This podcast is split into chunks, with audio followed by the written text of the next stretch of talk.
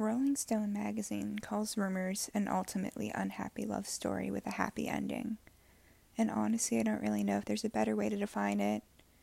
It's pretty oddly ingenious when you think about it. I mean, the entire band, you know, were sleeping with each other and then breaking up with each other and then having affairs with each other behind each other's backs and then writing songs about it and having to gather and record them all without murdering each other. And somehow they didn't.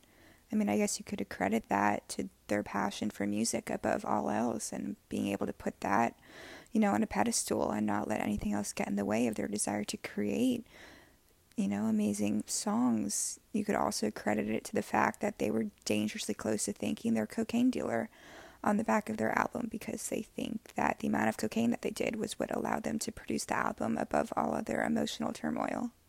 Um, regardless, though, this song, Never Going Back Again, is pretty much Lindsey Buckingham's jewel, in my opinion. Um, it's really just him singing and plucking at the guitar. It's so simple that it's absolutely perfect.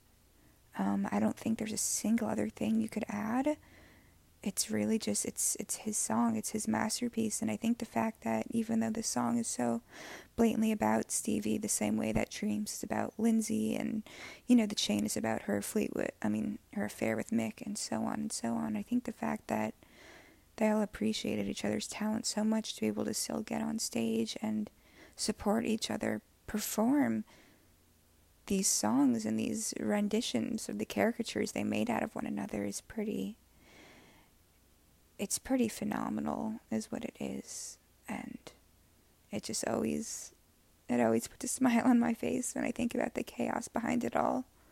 But hey, it's rock and roll, I guess.